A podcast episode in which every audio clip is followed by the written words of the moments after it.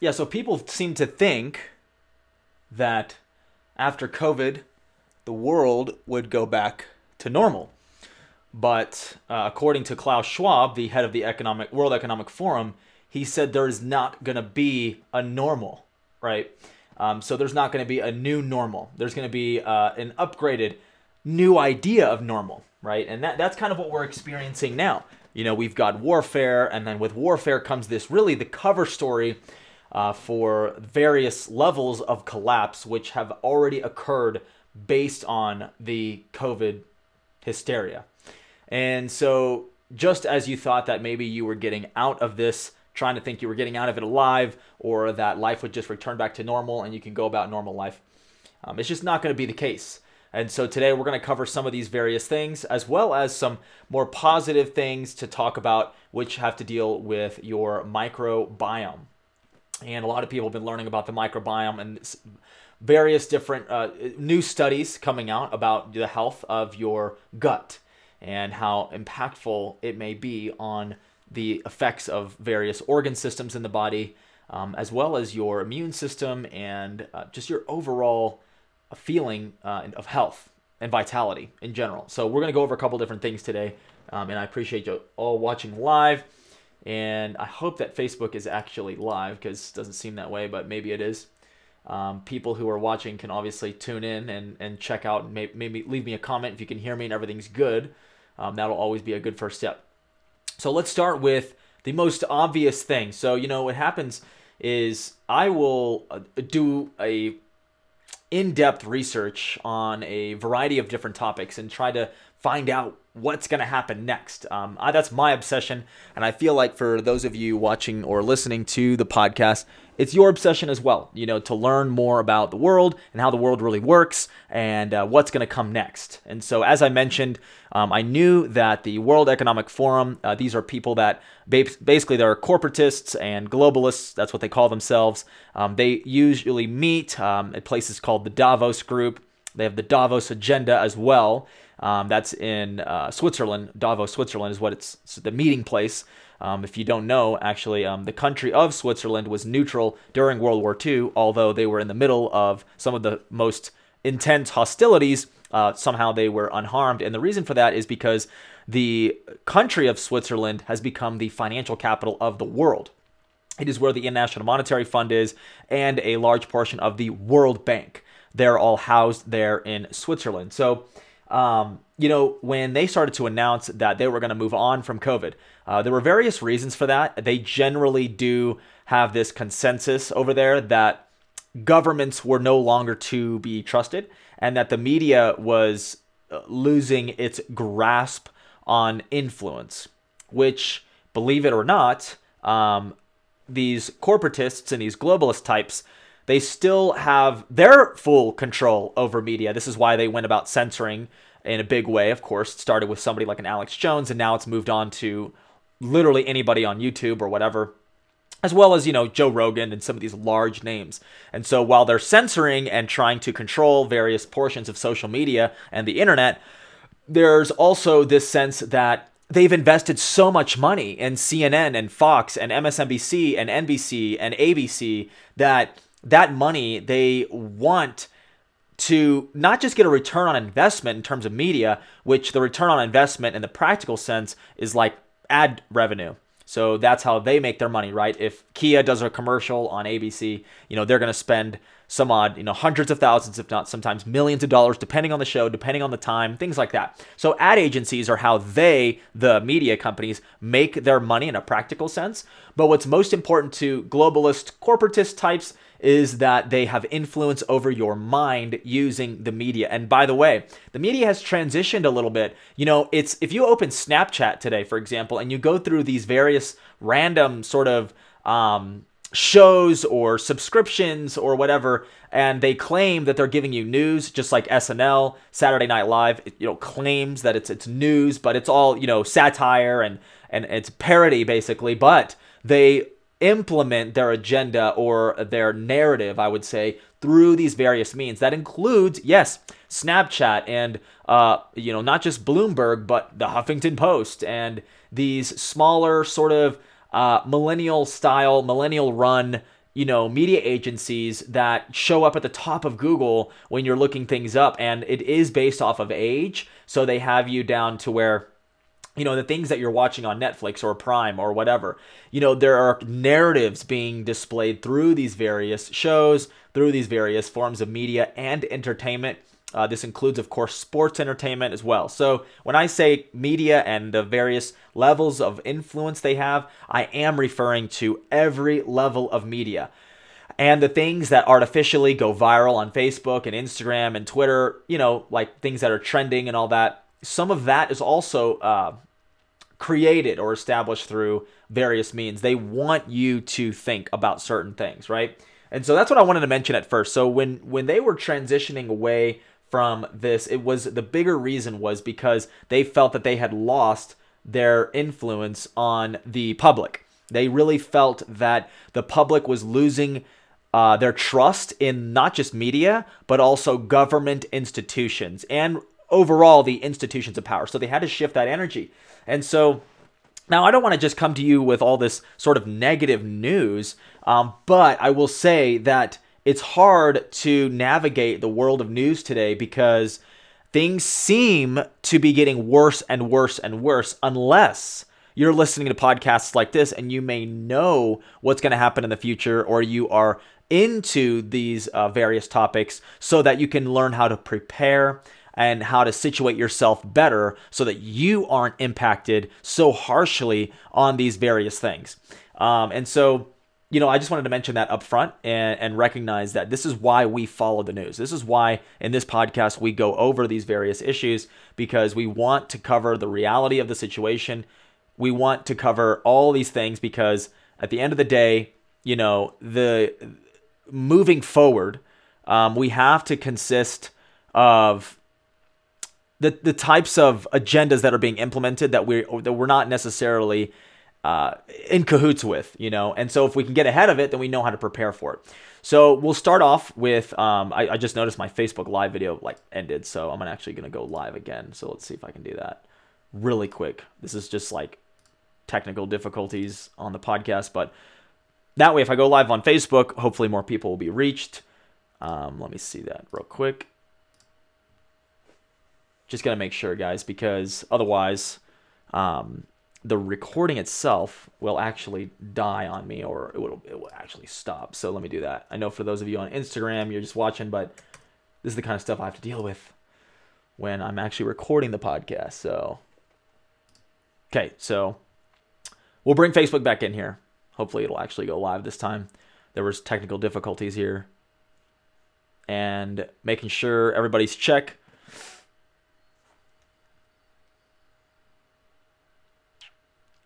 Okay, so moving on. The first thing I want to talk about is this the gas prices. Um, so my whole point navigating to this is for you guys to see um, how do, how do we get to this, right? Um, you know, where the average person gets sort of they get hit with these issues is when they see it affecting their pocketbook directly.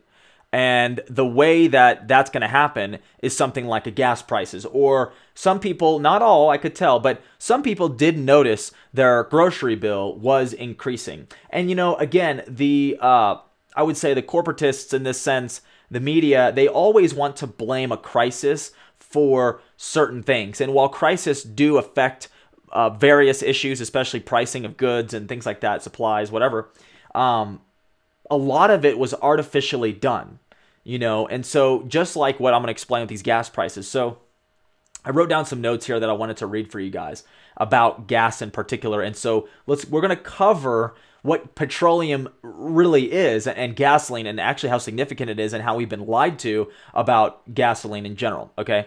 So number one is that there has been a war on conventional energy uh, not because of a desire to protect the earth from climate change uh, but really for stopping transportation freedom, and the economic stability of Western nations. That is the purpose for the destruction of energy. It has nothing to do with saving the environment. If you still believe that, then you're a yoho.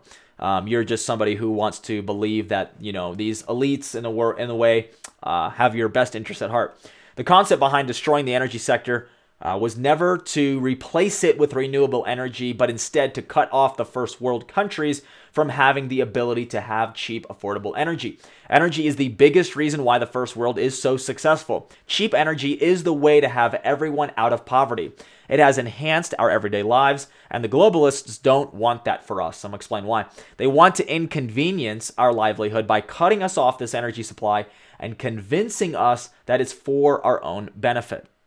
So, you know, how do we know that, you know, this idea of energy, uh, renewable energy isn't to save the world or it's it's not to help, you know, help us in any other way, shape, or form. The reason why we know that, okay, is that let's see, hold on a second. Okay, whatever. Sorry, I just got a message from Facebook about whoever's watching on Facebook, can you guys comment let me know if you're actually seeing me or not? Because otherwise, I'm just gonna have to get rid of that. Um, so let's talk about it. The idea that they, being sort of the corporatists, let's t- let's just say Shell and Ex Exxon Mobil, right, um, and these various petroleum giants, the idea that they are trying to transition to be environmentally friendly uh, there was this article out there by the Toyota CEO who explained this very well how electric cars in general they're more expensive to make they cost energy. They look like when you make something it costs energy. It costs more energy to actually make this car um, and then the prices are it's just an overpriced vehicle as well. The evs out there electric electric vehicles. And um, he explains that I mean, you're using just as much carbon and you're using coal to power those various cars. And so we're going to get to that later. But the idea is it's never been to transition people into um, this renewable energy type of utopian thing. It's never been like that. It's always been to consolidate power uh, and to use that same mechanism as sort of an authoritarian way to let people know that they're going to control the levels of energy they have. They're going to have a m- monitor on their energy usage, right? And then we've talked about carbon credits on this podcast as well. What does that even look like? Having carbon credits. You know, every every purchase you make online, everything you do, everywhere you go, uh, at the fuel pump, wherever you're at, you will be paying this this this carbon tax because you as a human you know, you have this carbon output and carbon is somehow bad.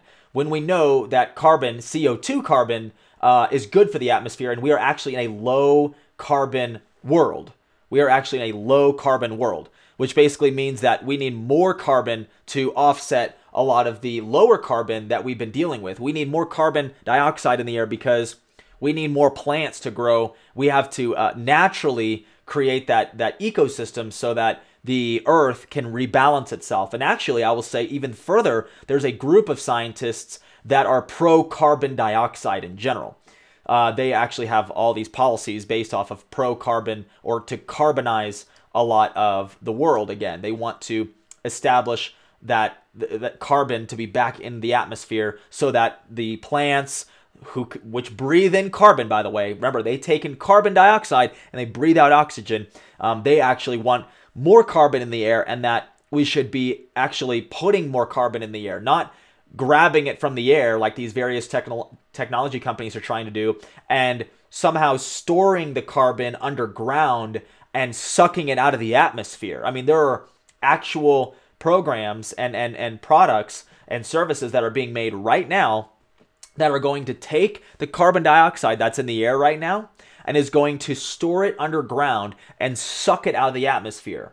Do you realize how retarded that actually sounds to somebody who actually knows what's going on? It's it's that alone is a depopulation agenda when you really think about it because it's going to destroy our food supply. And we're actually going to get to our food supply here in a moment as well.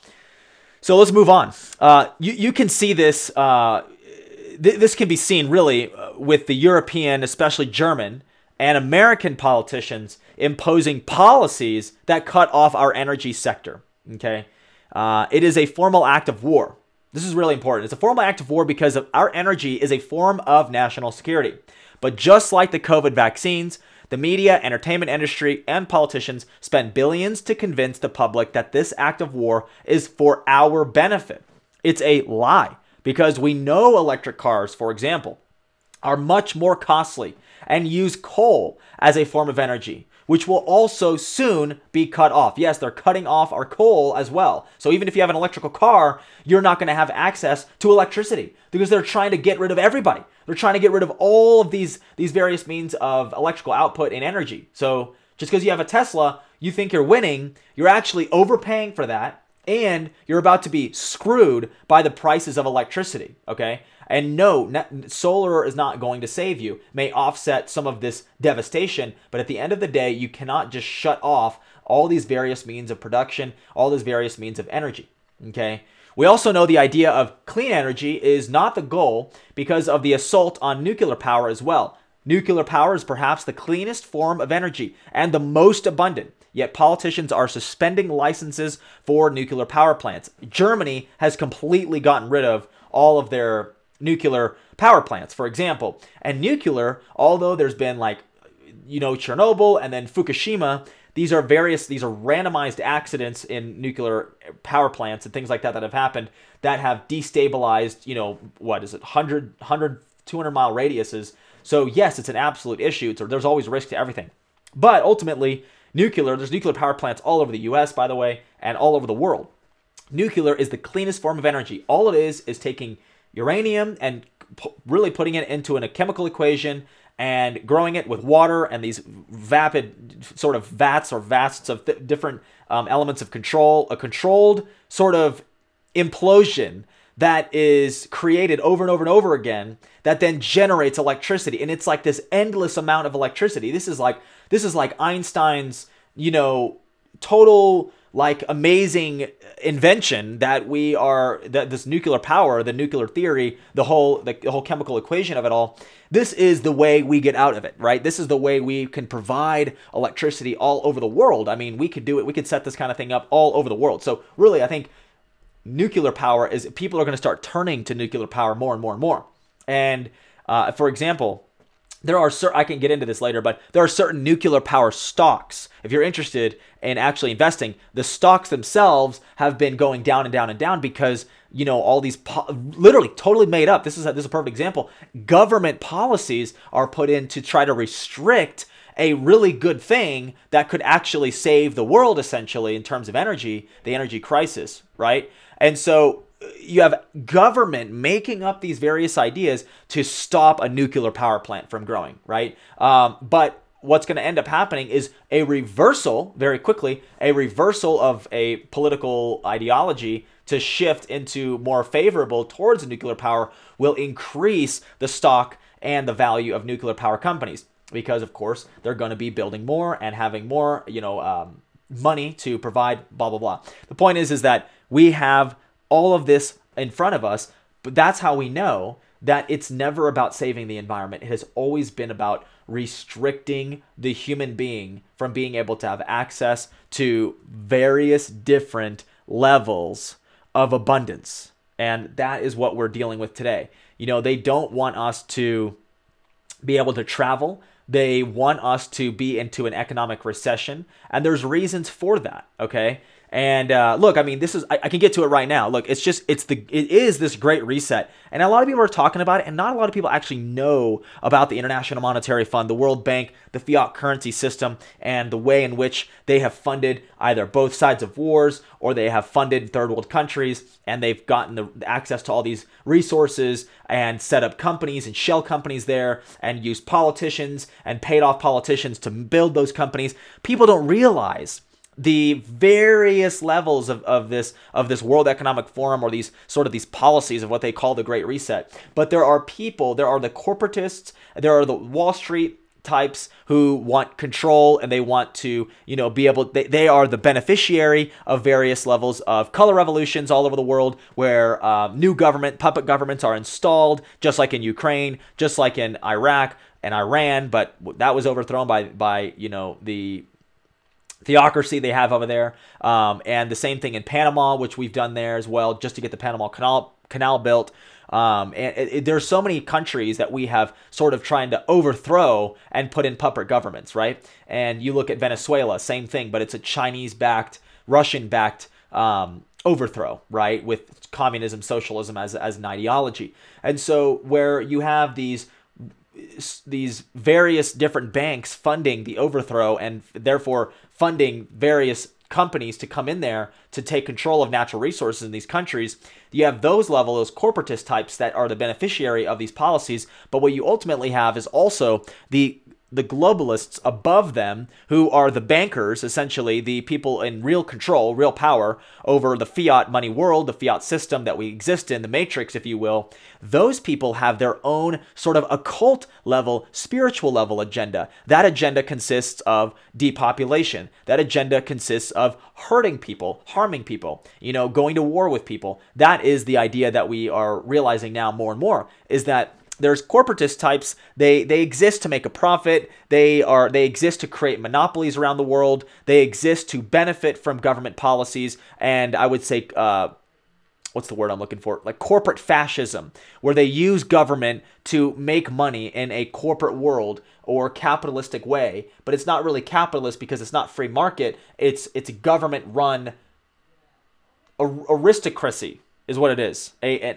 an autocratic corporate merger between government and corporations. That's what it really is. And so while the corporate types are thinking they're benefiting, they're actually realizing more and more that they are going to be burned in the end. Because when, for example, like if you have all these people vaccinated, just as one example, there are going to be various health issues that that are going to be having to be paid for by either various governments that are government run healthcare, for example, or by health insurance companies. And then at the end of their life, once they die from, let's say, the vaccine and, and the various injuries it's causing them and the, the debilitation and the destruction of their organ systems, once what once that is once they die, then what we we would consider these life insurance companies would be covering these costs. The life insurance companies are covering the death bill once people die, they are paid out a huge amount of lump sum of money. And so if a bunch of people die prematurely and these algorithms that these life insurance companies as I mentioned in my last podcast, what happens is these people are going to eat up that bill. And they weren't necessarily in the know right? They weren't in in on the plan. They don't they if you told them this entire plan the entire thing from a to z they would realize that at about maybe about WXYZ around that area of the plan, they get fucked over, right? It's kind of like the Joker who goes in and robs the place. I'm sure the way it was the very beginning of Batman uh, Dark Knight, right? Where he goes in and, and you just have this this scene where there's a bank and uh, the Joker and all these other guys are there and they're robbing the place and then one after another th- these guys start killing each other they're like, okay, now that we've got the money, I'm going to kill this guy. And then he kills one guy. And then another guy kills another guy. And then soon, you know, the one guy's on the ground and he's he's injured. And then the Joker sticks this little gas, tear gas thing in there. And then the, and the guy, before he says, before he sticks his, the, the tear gas in his mouth, the guy says, hey, man, you know, the guy who told you to do this, he's going to just kill you too it's like the way the mafia works there's no there's no honor amongst thieves as they say and so the Joker just sits there and takes off his masks, and he's of course the he's the he's the kingpin, right? He's the one who organized the whole thing, and he's the one who essentially, because of his psychopathic nature, he's going to kill everybody anyways, and he's got all this money because that's just what he is. That's all he had to do, and he killed everybody along the way. And if those guys in the planning phase of oh we're going to take over, we're going to make all this money, we're going to profit, right? Imagine that. These pharmaceutical companies, they're thinking short term. Oh my gosh, Pfizer and Moderna, you know, and Bill Gates backed all these companies, whatever. All these investors, they're all, you know, stockholders and shareholders. Uh, they're all going to say, oh my gosh, we're going to make so much money. This is like insider trading shit. We've got Congress, you know, investing in these various companies. Well, guess what? Now that this is all over, those Pfizer, uh, because Pfizer, well, wait, was it Moderna? Moderna is probably going to go to zero because Moderna was still a brand new pharmaceutical company and they just banked completely on this vaccine, this mRNA vaccine idea. Pfizer, on the other hand, is a, is a larger pharmaceutical company, offers other pharmaceutical products, right? So they're not necessarily going to be bankrupt, but watch this.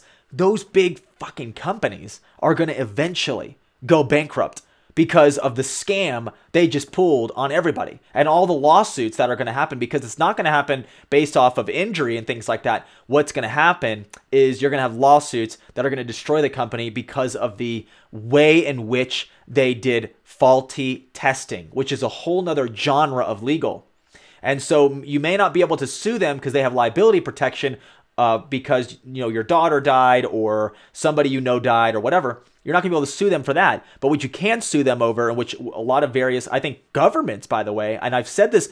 If you go to my podcast a while back, I said uh, there was a, a podcast. I, I, think I titled it, or I can't remember what it was titled exactly, but I, I mentioned in there what other countries think of our vaccine.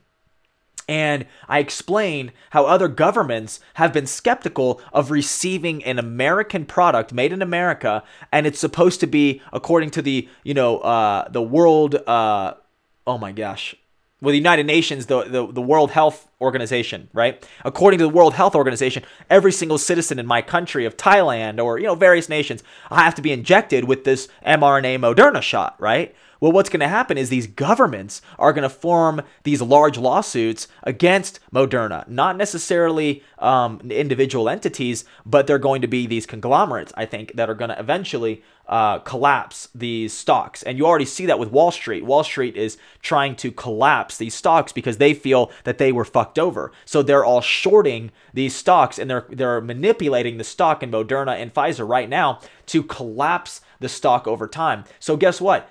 The globalists had a plan to inject everybody with this mRNA shot, and then Pfizer and Moderna, they're like, oh, we'll be the guys benefiting from all this money coming in, and we're already running scams all over the place already as it is. Pharmaceutical companies in general so corrupt, right? They don't even heal you. They always use manipulated chemicals to make new products, right? So think about that level of corruption. They say, oh my gosh, we're going to make so much money, right? And so that's why you have somebody like a Moderna CEO. He sees the writing on the wall. And what does he do three weeks ago before this whole war broke out? He freaking tuck and ran. He got all his shares, all the multiple millions of dollars of shares, and he just sold all of it and, and exited.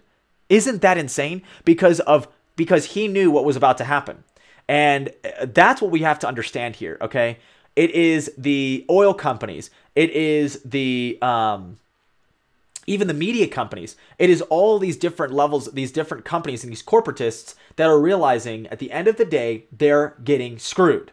And because they're getting screwed, they're starting to turn on the globalist factions. So I believe that what you're seeing is a war between corporate Wall Street types and globalists, and these are the power structures. And then you're seeing other power structures merging, like the Russian uh, idea of the world as well, which is this invasion of Ukraine and sort of this um, this uh, hegemony of Russia trying to regain some level of control because they weren't listened to and things like that. And then you have this Chinese control system as well. And so these various different powers around the world have their own idea of what they want to do, you know. And so uh, you have globalists and the bankers, and then you have these corporate types.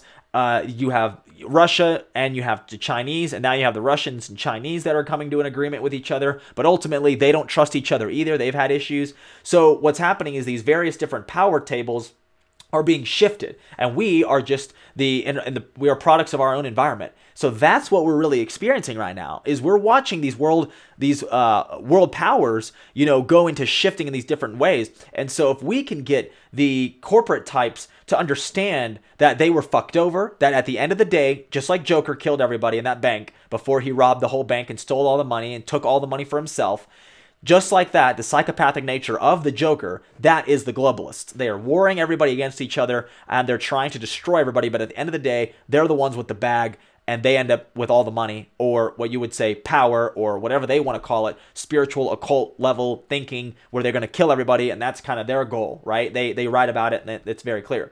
So going back, you know, the uh, the high gas prices, going back to that, uh, uh, this move to a electric cars, okay? It also benefits communist China, which controls 90% of the markets of many rare earth minerals used in the production of electric vehicles. So I'm just going back to this electric vehicle concept as in that that's some kind of, you know, sa- uh, savior.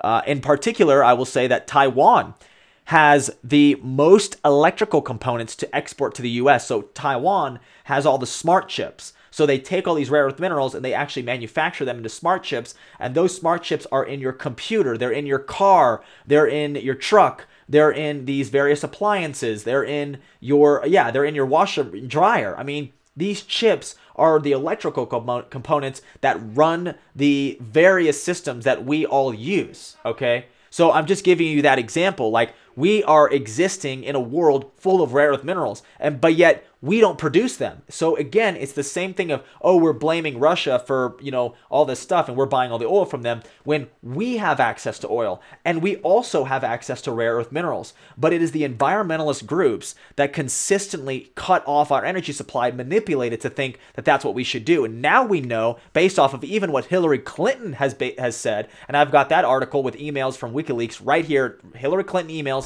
stating themselves exactly the truth, the truth of the matter, which was that Russian uh, ha- Russian forces, or I guess you could say spies or networks, were infiltrating environmentalist groups to convince these various politicians and these millennial types that somehow cutting off our coal, cutting off our nuclear, and cutting off our oil supply that we have right here in this country, plenty of, would somehow benefit us into this utopian world of electrical cars and this utopian world of basically shutting down all of our energy. And so that we know now, okay, if you don't want to be a Russian stooge, okay, you basically don't want to cut off our energy supply. So let's not be naive, okay? Let's move into the re- the real world. And the real world is that you have been manipulated to believe that there's this thing called climate change and that somehow carbon dioxide is affecting the atmosphere, even though we're in low carbon output right now in general, that somehow that is hurting the earth and warming the earth and is changing the weather and is going to destroy the earth. That is a total lie and everyone just needs to move on past it now. We need to be we need to realize just like COVID killing everybody was a lie, and just like the vaccines were going to save us was a lie. We're actually lucky and blessed to know how much of a scam that was so early on. I do believe that the climate change idea and these various things about environmentalism that have been falsified over time to manipulate millennials to think that what they're doing is saving the earth by buying a Tesla when in fact they're just producing more coal they're getting more money for coal companies. And then while we shut down the coal companies what are you going to get? Solar? Like uh, again all this technology just isn't there. You don't burn your house down before building a new one. And so while we're still on petroleum we have plenty of it by the way. I think we have about 10,000 years left of petroleum to use it at the rate we're using it. A lot of people argue different different amount of years but it's about 10,000 years left of petroleum okay? I know it's not fossil fuels by the way petroleum and these and oil is not made from dinosaur bones. So we're not running out of it anytime soon. This idea as well has been a lie that that we're somehow just using a resource that's going to disappear. No, oil is being made all the time and there's plenty of it. 10,000 years worth. Again, that's an estimation, so you can argue about how long we have. Do we have 10,000, 20,000 years left of oil? Do we have 4,000 years left of oil. I don't know, but we have th- millennials, millennial, millennia of, is that right? Yeah, millennia, multiple millennia of oil supply. So let's not complain and bitch about oil if it's, it's if it's doing the job. Yes, should we move to various different levels of energy? Zero point energy? Should we move to Tesla, like the real Tesla type of energy, electricity? Should we move into nuclear? Should we move into these various different sectors and, and expand our energy supply? Fucking absolutely. I'm a biggest fan of that. I believe in free market capitalism. I don't believe that oil oligarchies should be making all the money in the world forever. That is not the point here. But what we have to realize is we must use the the energy we already have. And a lot of conservative types out there following these different pages, they're they're they're saying what's the, saying the, the quiet part out loud, which is obvious the United States has plenty of oil. We know that because of what Trump did by giving us all this, giving us all this oil, giving us connection to the oil, and being able to, hey, just get what it is is it's leases, leases on these various um, oil companies to drill. These are these are leases that come from the government that say, "Hey, it's you have been approved to build this pipeline or to drill this oil in this sector or whatever." And so all these gas leases have have have halted since Biden has took office. And again, to blame Biden for everything is it's just kind of like it's a joke. You know, you see those stickers out there of like you know, I did this, right? And it's Biden pointing at the gas price or whatever. That's kind of just, again, it's just promoting a narrative that the globalists want you to believe, which is somehow that Biden is to blame for these various problems that you that with the with the energy market. When really that's just not exactly the truth. What what what we're seeing really is the globalist factions have really weaponized these various environmentalist groups and policymakers in Congress, Senate, and of course in our executive branch. I mean, look at our energy sector. Look at our look at who's the head of our Department of Energy. Just look at who that is, okay? So these people are all manipulated to believe that that's what we're doing. And so it's not Biden's to blame. It's these various globalist factions that are to blame for the belief system that is ingrained in all of our politicians that somehow we need to wean off oil. No, that actually is not true. We don't need to do that. That's a total lie. It is just like the same the same red herring this panic around we all need to be vaccinated immediately. And anyone who isn't vaccinated is going to be a criminal. And they're going to make the electrical car thing. If you don't have an electrical car, they're going to make you a criminal. If you drive a diesel truck, you're going to be a criminal. And the way they're doing that is with this carbon tax system they're going to start implementing. So they're really going to start, and that, you hear this first, hear this now, and know that this is coming because of the rise in gas prices and all these various things, what they're going to start to do is they're going to start to criminalize gas car users. They're going to start penalizing them and they're going to make them like the unvaccinated. Anyone who's using gasoline is considered the unvaxxed. They are going to be the new people that are discriminated against. That is what's going to be coming next is this level of division between uh, good-hearted people who really think that they're doing good in the world by trying to put us on what they think is environmentally friendly energy and other people who are just normal people who want to just live their lives and buy whatever the fuck they want to buy and just do what they can. And guess what? Doing so in a country that is rich in that particular resource that is being used in all of these various cars. Okay, plenty of oil, as I mentioned. So there's this this wedge that's going to be forced in between these people. That is the next shoe to drop. That next shoe is basically this idea, this concept that oh, you're driving a gas car, you're less than. You know, you're going to be penalized. You're going to be taxed. You're going to be dealing with all these various issues. So, uh, to give you an idea of other ways that um, this is going to hurt people is that everything is transported using diesel fuel, right?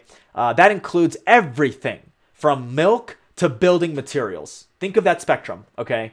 Milk to building materials. I mean, like everything iron, steel, all these levels of things that are building your home, build everything to your groceries every single day, your appliances, uh, your the services even in many cases that are brought to you, the machines, all this stuff that is all transported using diesel fuel. The truckers who are paid to transport these goods will be calculating that price into the goods they are transporting, which basically means that when they pay for their gasoline to fill up their truck and it's $1,000, as you've been seeing on some of these vir- uh, viral videos going around, what's going to happen is those trucks full of those that gas, they don't just they don't pay for that they calculate that payment inside of the goods they're transporting, which means that they're going to price each good, they're going to divide it all, price each good based off of how much it costs to get to these various places. And so, based on that price, you're going to start seeing everything rise because everything is brought to you by gasoline. And so, remember, overall, that this is done intentionally. There is no reason outside of authoritarian control and fulfilling globalist agendas in cutting off the first world countries from cheap energy. Everything you've been told about protecting the environment is a lie, just like our media and government telling us that shutting down our businesses and taking an experimental pharmaceutical poison was for our health and safety. Never forget that. Moving on, let's look at the US Consumer Price Index. Okay. So I'm reading from the Zero Hedge. that with the Biden administration already setting the narrative yesterday that today's inflation print could be high and expectations for a headline print of 7.9%. That means that if you had if you if you saved $1000 last month that in year to date you would be losing 7%. Okay? In in in the value of that amount of money that you saved. So I want you to think about that. You're losing money by saving it, okay? Because of our government. Because of not because of this war and not because of COVID, but because the government has chosen to do policies that are going to hurt the dollar. So if you guys can see this, okay, this is the 21st straight month of non-transitory, as they say, increases in consumer prices. So the 20, 21 months straight of rising consumer prices, okay, with energy dominating the recent surge. So I'm going to show you guys, I mean, you can't see this graph here, but energy is uh, back in 2020 when Trump was in office, energy was going down. Uh, there were some levels of increase in 2017, but after 2018, energy prices were going lower, guys. So in 2019, energy and goods and food and all these things they were going down in in increase. Like so there's an increase always because of inflation and various other things but they are they were lower than before. And in 2020 if you guys remember with the pandemic and everything everything was plummeted to a record low. If you remember even gasoline prices hit a new low. Now not a record low because gas used to be you know pennies right a gallon and so it, it went so low. I'm looking at this chart right now. It went so low that it was unbelievable. And that was all of us saving money on these these various commodities like energy. And so now what we're witnessing in from 2021 to 2022 now is the price of energy, food, goods, services, everything is just exploding even higher. Okay? And when you look at charts like this and you're seeing this up and down motion and then boom, all the way up, okay? What that tells you is that everything from let's see food food at home food away from home so that's out to eat i'm, I'm list uh, there's a list of things that are going up in prices. Energy commodities gasoline fuel oil energy services electricity utility gases all items commodities less food and energy commodities new vehicles used cars apparel medical care um, in, in terms of services, shelter, transportation services, medical care services. So there's various levels of commodities that are increasing in price. And so when you see stuff like this, what you're gonna what you're gonna notice is that we are heading for an economic recession. Okay. What this basically means is that if we don't dramatically change the direction in the course of action, then we will soon be in an economic recession. And this recession will weaken your pocketbook and buying power. As of right now, you are noticeably seeing everything when it comes to gas prices, when it comes to the grocery store shelves, all this stuff. And remember, there's all these agendas being fulfilled here. Uh, the first thing I can think about is this idea of having less, right? Um, which is you'll own nothing, you'll be happy, this kind of thing when you start to get the it's gonna it's gonna create a level of scarcity. So when you start, remember when you were seeing less and less toilet paper at the Costco you were going to, or you were seeing less and less toilet paper at the grocery store? It made you think of toilet paper as some kind of scarcity, right? And and every time you did see it, it was like you needed to buy it, right? Like you needed to get it because you were desperate that it would run out one day. It put fear in your heart of your Charmin Ultra Soft that you wouldn't be able to get it again.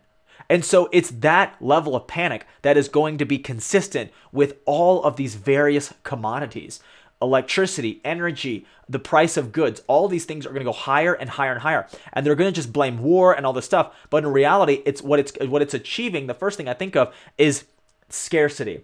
You're going to get used to having less. You're going to go to the grocery store and get less. You're going to go to the uh, the appliance store. You're going to get less. You're going to go to um, the clothing store and you're going to realize that even the options to pick out clothes, it's just less and less and less, and everything is going to be less. And it's going to get used to you being like as if you you don't live in a first world country anymore. And again, Or do we feel bad for third world countries? Do we see uh, our nation as a consuming nation? Do we see us as over consumers and like shopaholics and things like that? Do we need everything we buy? No, no, no, absolutely not. No, and no, and no. I agree that the fact that we are a consumer society that just can't get enough. I get that.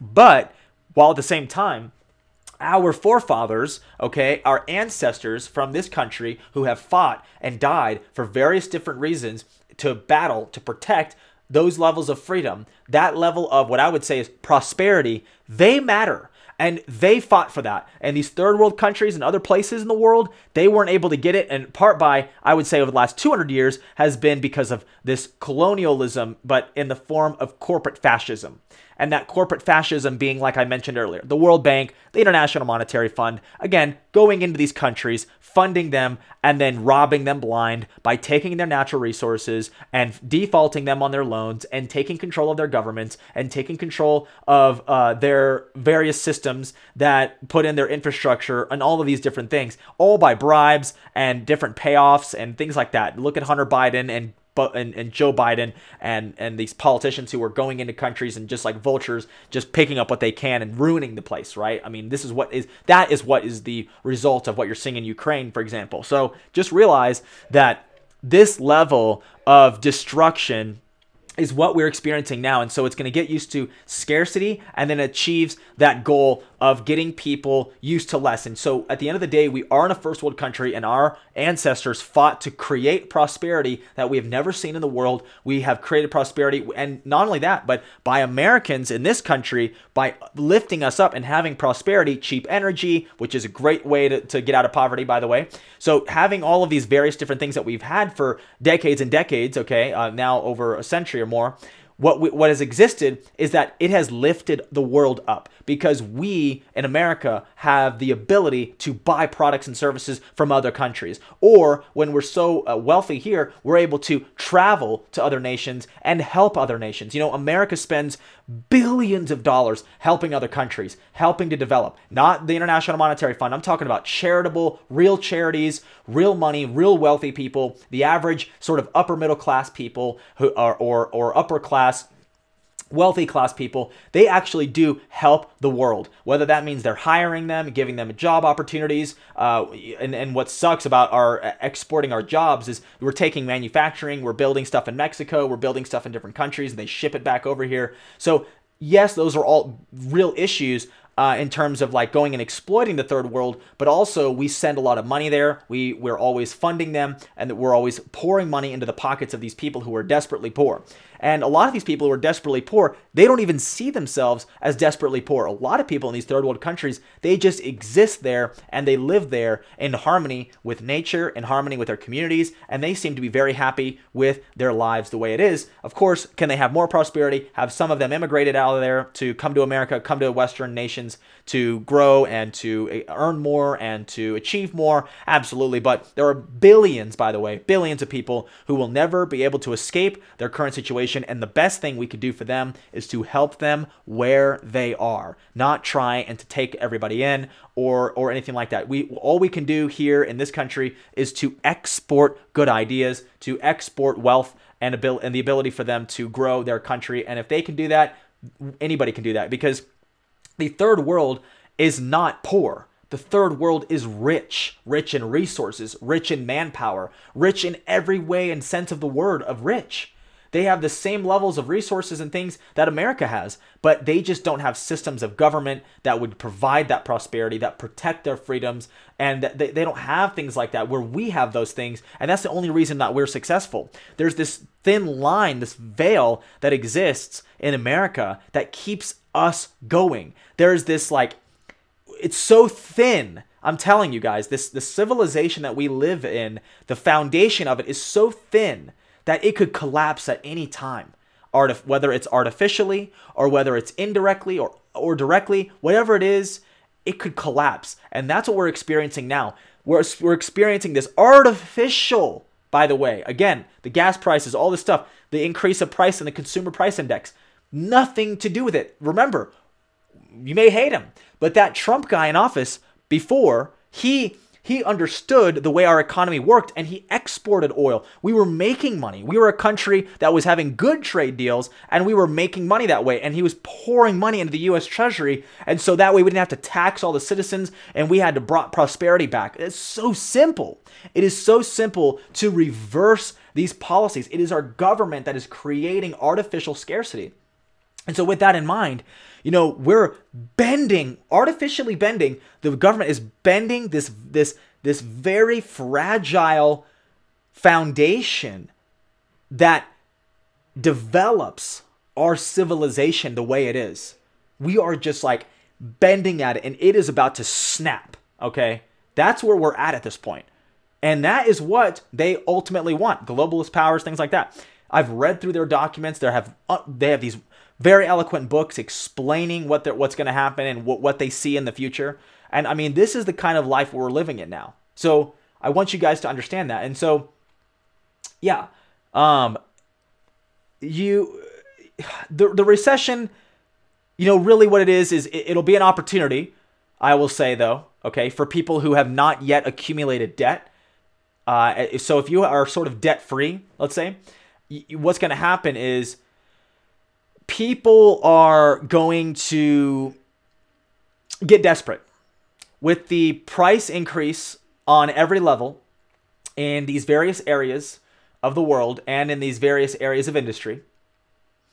We are going to experience a, I would say, a collapse where people are going to get desperate to try to downsize and minimize their expenses.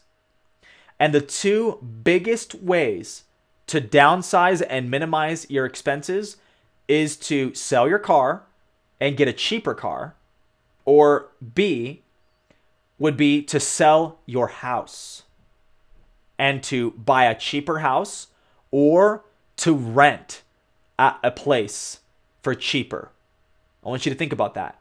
When people are desperate and they become jobless and prices of everything are higher and it's too expensive to live based on their current salary, which is not going up by the way, it's actually going down. And it's not that we need a it's not that we need a wage increase implemented by the government by the way. We don't need that, okay? That's not going to help anything. A forced wage increase is not going to help. What naturally helps is when you have economic prosperity and you get to naturally increase wages because jobs are so filled up in a way that they need people employed because uh, so many people are unemployed it, it makes it to where it's easier to employ people because you know they're offering you know anything to anybody okay and so i'm telling you right now if you do not have any debt if you don't have you know the uh, uh you don't have expenses the way other people have i'm telling you it's an opportunity because people are going to start selling their houses people are going to start selling their cars.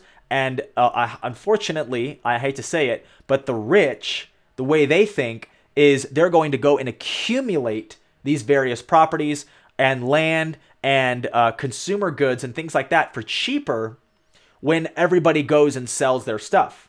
So I'm telling you right now, this could be a huge opportunity for people who were who did not have a house during the economic recession of 2008 they bought houses for super cheap because they were able to, because they waited. And I'm telling you right now, if you bide your time, you're going to be able to benefit from the possibility of this craziness that could happen.